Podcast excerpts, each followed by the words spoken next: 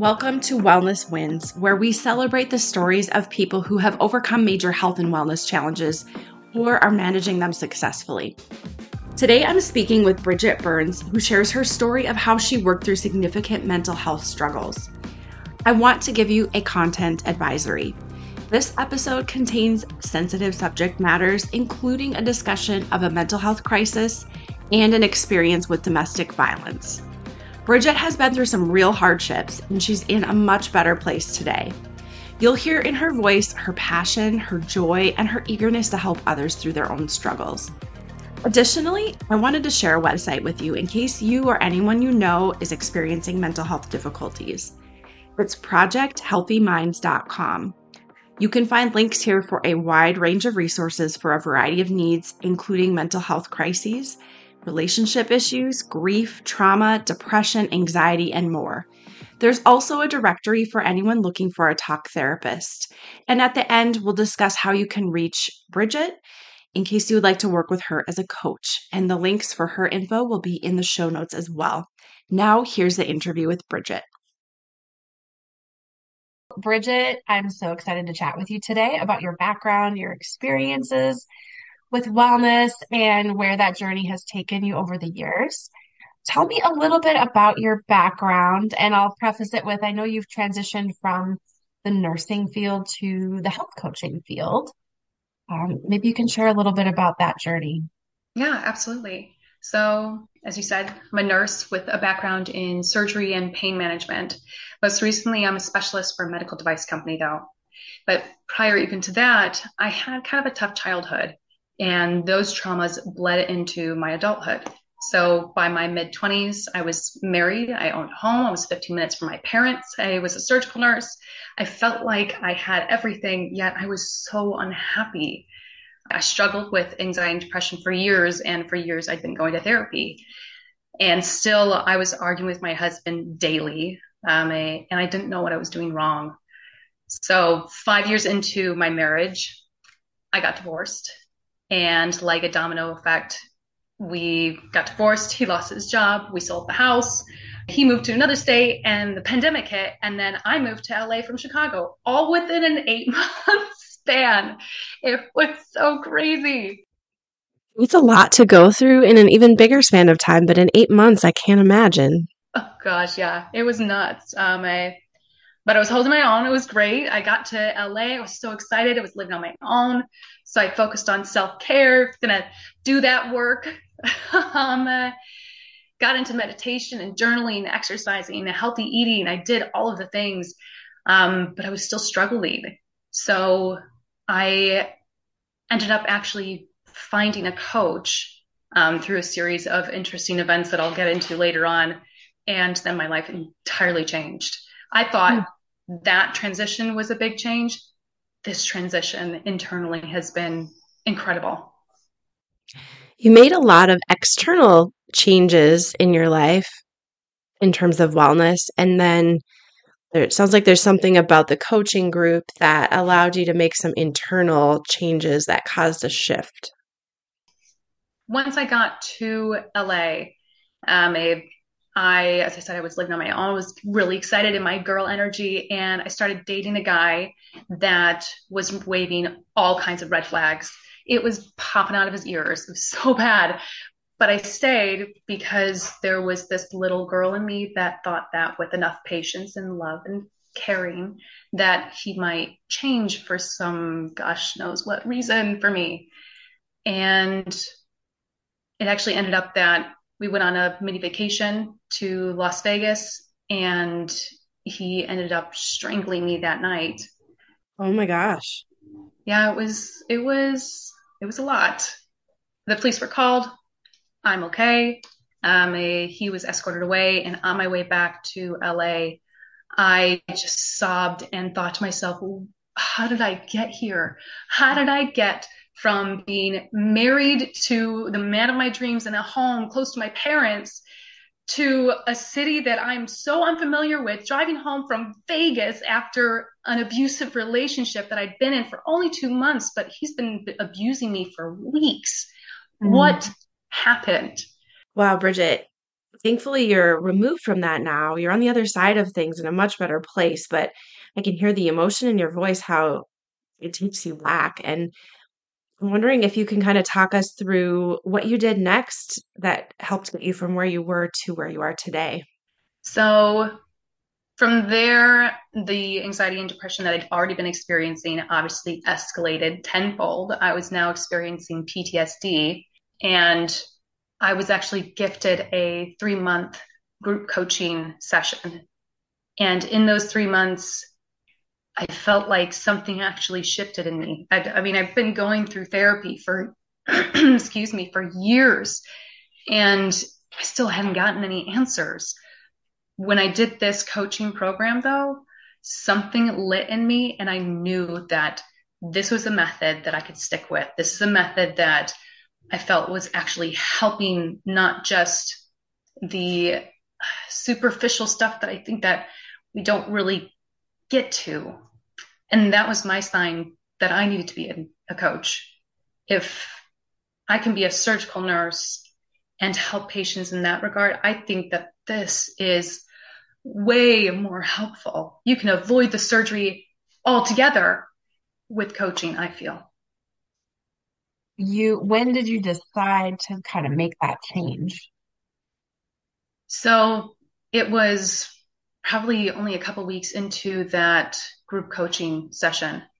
That's when the change started to happen. That's when something clicked in me. So I did the group coaching and immediately found a one on one coach of my own and signed up for a health and wellness coaching certification program.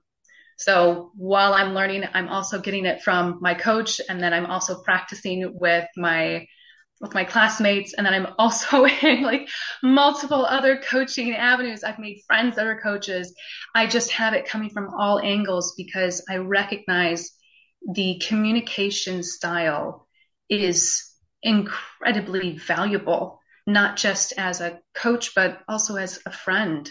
Just reflecting somebody's feelings back to them is really healing. It allows them to see what they're saying and make adjustments if necessary. When you first joined that health coaching group, what was the first glimmer that you experienced where you thought, hmm, this is creating a little bit of a mindset change or shift and something's different about how I'm viewing wellness. I remember right after one of the sessions, I felt I'd, I'd gone into the session feeling really, really depressed. Um, I, I had a lot of suicidal thoughts. I was on this really weird wave of being terrified that I was going to hurt myself and terrified that I was going to hurt the people around me by hurting myself. So it was really uncomfortable space. And I walked out of the bedroom that I was taking this call in for the group coaching, and I felt this ray of hope in me that only being in a group coaching session for a couple of weeks could light this fire in me that made me excited about living again. That was mind blowing. I thought that it was going to be a medication or I thought it was going to be more therapy or uh, whatever it was. And it just ended up somebody reflecting something back at me and wow. me seeing that's it. That you're saying my words and now I'm hearing it. It's powerful. Yeah, it was gosh, it was amazing. I keep on thinking about that now that I'm going through all this. There's kind of that one, I'm sure there was a series of things, but that one moment kind of stands out to you. Yeah, exactly. I'm, I'm curious, I guess, given the, the things that you've been through in the past, and you've done a lot of things to support yourself, to care for yourself, acknowledging like you have gone through PTSD. Um, what does that healing journey look like for you now, currently compared to maybe what you were doing in the past? So, yeah, what I was doing in the past was really nothing. I read a lot, um, all science fiction, and I watched a lot of Harry Potter and Disney movies. And um, I, I had, I've always had dogs, but outside of that, I didn't do anything um, uh, for self care. I never exercised. I ate whatever I wanted. And I didn't have any kind of routine. So now I have a set routine every morning. I'm working on my routine every night because it's always a work in progress. But yeah, I meditate now 30 minutes in the morning. I journal for another 15 minutes. I do yoga every day. I practice Spanish and guitar every day because I want it's not just the self healing, but it's the self journey journey and expanding yourself, your self awareness. And with that, by getting more into coaching, I'm writing blogs that are bridging my nursing career with my coaching career by finding evidence based practices on things for self care, for anxiety and depression. Like petting dogs increases your oxytocin and increases your dog's oxytocin too. So go pet a dog. That's amazing. I mean, we kind of assume there's got to be something good about it because it feels nice to cuddle with a pet, and that now there's evidence to back that up. Now there's evidence. That's fantastic. Okay, so we've covered a little bit about um, some things in your background that kind of led you to make this transition. What would you say were your internal strengths, and what were some external resources that kind of helped you make that transition to where you are today? Internal strength wise, I would say my faith and creativity. I believe that there's something benevolent out there that's got my back. I know no more than that, other than what you read in books. You know, everyone's got their thing, but otherwise, creativity is actually really one of my strong points. I give myself a pat on the back there. Um, there was one night in particular um, that's a really great example of this. Um, I was really depressed and curled up in a fetal position, sobbing and not sure if I was going to make it the next day, honestly. Um, and I had this notion to sing to myself. I've been in choir my whole life up until college, and singing has always been really fun. But obviously, when you're feeling pretty down, you're not in the mood to sing. But I was yeah. really being pushed by something. So I just started singing um, words of affirmation, of things that were making me feel good to the tune of Twinkle, Twinkle, Little Star. nice. And as I continued doing that, I felt better. And from there, I realized that I needed to use that for certain parts of my own wellness. That's just a, everyone's different. Everyone's got their, their stick and singing is it for me. So you listen to the lyrics not just listen to them, but feel them, feel them penetrating your body. And I see you uh, nodding your head, so I know that you've done this before. Just feel it in you and pretend like the words are for you, not for anybody else. It's just for you. That song was made for you. And you'd be surprised at how incredibly good you feel after picking out some really good songs. Um, I, I suggest Disney because it always has great messages yeah. Do you have a running playlist? It's like your uh, pump pump up playlist. Oh yeah, absolutely. I have multiple playlists for mo- the different types of energy that I'm trying to feel for that moment. Nice. Depression, I found, is not a. It's not like you take a pill and it's gone for good. It's not something that you can take an antibiotic for. It's something that you're continuously working at, and that's kind of always in the background. You know it, but you have control over it, you manage it. So anytime that I'm feeling that tickle behind my head saying, Hey, look at me, I just repeat, I am okay. I am okay. I am okay. And eventually I'll be motivated to say, I am freaking awesome. I am wonderful. And then dancing and singing. Tell me more about the dance aspect. Movement is one of the most healing modalities that we have. Taking a walk for 30 minutes or three times a week has been shown to actually give you the chemicals that you need for your brain in order to work yourself out of depression. That's all you need. You should do more if you want to have a healthy, fit body, but that's all you need for those chemicals. So dancing is another way of getting that movement in your body um, uh, releasing whatever blocked energies you have, if you believe in that. And for me, it's getting my heart rate up, creating those chemicals in my brain to help nourish me and allowing me to have fun. Because sometimes I forget, forget that life is just fun and it should not feel like work. Because if it feels mm. like work, you're doing it wrong. what kind of music really lights you up? Um, uh, as I said, Disney. Disney oh, is yeah. an all-time favorite. mm-hmm. There's a lot of good um, classics. outside of that, 80s and 90s music, obviously because I was born in the 80s, I I love jamming out to that. Um, Britney Spears and Backstreet Boys, that's my jam. nice. Yes, I am from a similar generation, and that that lands with me as well. It's good just to crank up some of those tunes that you can just you know all the words too because you yeah exactly. I love being able to actually know what the heck I'm singing. Yeah, the the movement piece uh, it's so powerful. So I work in a clinic with folks with um, concussions, migraines, and that's another avenue we've seen amazing benefits of exercise just you know like you said it can be 20 30 minutes three times a week that can be really enough to turn things around for them both um, on that that emotional mental piece but also in terms of just getting the healing process going for some of their other conditions so it's really wonderful to hear how such a simple thing can be so powerful and make such a big change. And then the dance element, like you said, bringing fun into it, because I think when we think of wellness, sometimes there's this like earnest drive, like I must do the right thing for myself. And we forget, like, you know what? It doesn't have to be all grim and so serious. We can have a good time with it too. Yeah, no, absolutely. The fun is the key.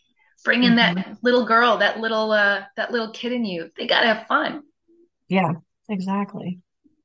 That's fantastic. So you talked about some of those internal strengths that you bring. Were there any external resources um, that you can think of that helped with this journey as well?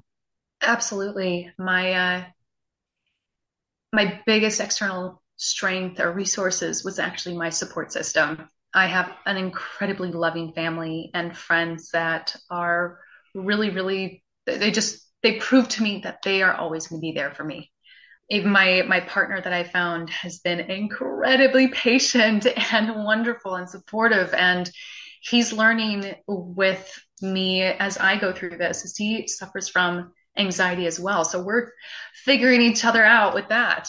And then my coach my goodness I would kiss those or that woman's feet. It's so amazing the things that she has taught me and helped me through and all the coaches that I've met and that I've worked with. They that whole support system all together has been just incredible for my healing journey. It's been imperative for me hmm. to get from where I was even just a year ago from now to where I am today. Yeah, that social piece, we learn about it when we learn about coaching. And it's fresh in my mind because I just took the national boards for coaching. And so I've been studying social learning theory which sounds very academic when you're reading about it, but in reality, we do see it play out and how important that social support system is in so many different ways in helping us make changes in our life. And also, you mentioned something that's pretty foundational to coaching called reflections. Maybe you can explain a little bit about what that means or what that looks like in terms of coaching. Sure. So, how I use reflection is there's multiple different ways and they can all be called different things. But ultimately, what you're trying to do is repeat back, kind of paraphrasing what that other person is saying so that they can understand, they can see their own words from a different angle. It's giving them their perspective via your mouth. And sometimes it's hard for us to actually grasp what we're saying because we're telling ourselves this over and over and over again in the same way. But if we get somebody else to tell us the same information or tell us in a way that strikes a chord with us, it's the same information, but it's being given to us in a way that just plugs a hole that sets that key in the lock and finally clicks something in us. And I love that moment. it's so, it's really, really fantastic to hear that little tinkle in the bells back or the back of somebody's head as they realize, oh, I get it. It's not me doing anything. They are doing everything. They're doing the, all the work. I'm just being a mirror. I'm being a mirror for their words and they figure it out. It's really fantastic. I agree. It, you're lighting up as you talk about it, and it makes me recall those moments too. And it, it's so fun. Um, I love that part. What would you say you enjoy most about working as a health coach? It's actually that piece. It's being there when somebody says that, oh, or you can just hear something in in the silence that something has finally clicked over and they they get it outside of that, it's recognizing that the women that I work with were in the same spot that I was. Uh, worse or better, it doesn't really matter. It's not, it's all relevant. And and being able to do that for somebody else is a blessing. I wish that I had this person 10 years ago. I wish that I knew what coaching was even I wish that I knew what depression was at the time because I didn't even know that that was why I was feeling so down. So my favorite part of all of this is that I can be there for the women that I know need it because I needed it. And I've eventually found it. But I think there needs to be more of us like that out there. And so I'm guessing your experience, your background, some of that kind of um, maybe plays into the type of coaching or the type of client that you're typically working with? Yeah, given your I experience. Mean, yeah, I mean, outside of my own personal experience, being in uh, pain management, I was dealing with a lot of patients that were struggling with a lot of mental health issues. Um, and, and I have a theory that physical pain is very much related to mental agonies. There are stuff in our bodies that can be broken, that can be inflamed, absolutely, but everything is connected. There's bound to be something in your life in your past or whatever that is affecting that part of you. So I saw the correlations there as I was working as a pain management nurse. And then when I got into medical device for a pain management device, um, it, it was so obvious to me. Um, so that's when I, I really needed to switch gears because I changed my beliefs that Western medicine was the end all be all. And now I'm here. I'm excited. All right, it's time to move on. What type of clients would you say are typically drawn to you or that you connect with the most? And normally they're women that have struggled with overwhelm or emotional regulation issues, anxiety or depression are really common, and they're looking for some kind of meaning in their life. Because that's really, really common with people that have depression is that they need something to work toward, something bigger than themselves. Not everybody, obviously, but that's what I found. And they're also willing to try something new. People that join in with coaches are people that want to change they know that something, whatever else is going on in their lives, is not working and they're ready for that change. They're also ready to let go of their beliefs that they've been holding on to. They may not know that those are beliefs they're holding on to, but coming into it, that's definitely a discussion that we have. And I make sure that they recognize there are things that even I myself still believe. And I know logically it's not, it's not real, but it's still there. And I will continue to work on myself to straighten those misbeliefs out.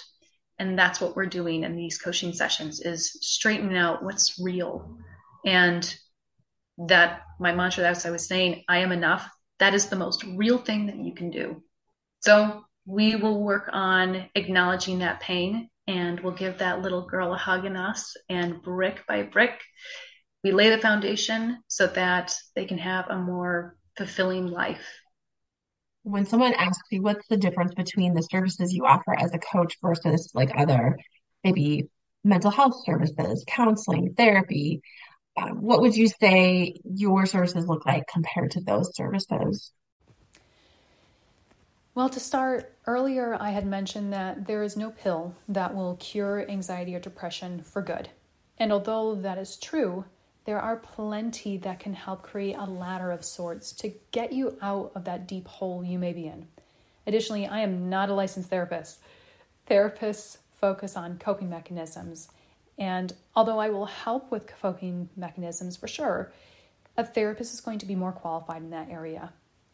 My services are more intuitive. I help my clients identify what their ideal life looks like and how to achieve it. It's more action oriented. So I'm supporting them through those challenges that anxiety and depression inevitably throw at them. Coaching is a great supplement to therapy. I found that my clients become more organized, have a better idea of what they want out of life, and we could to create a game plan of how to get to that ideal life they're looking for. What are some of the unique tools and other things that you use with your clients to achieve that?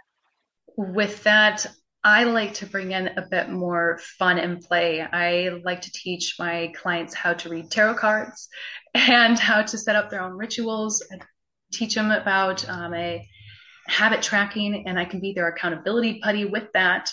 And I think that's probably the biggest piece is having that accountability to the things that you want to add to your life.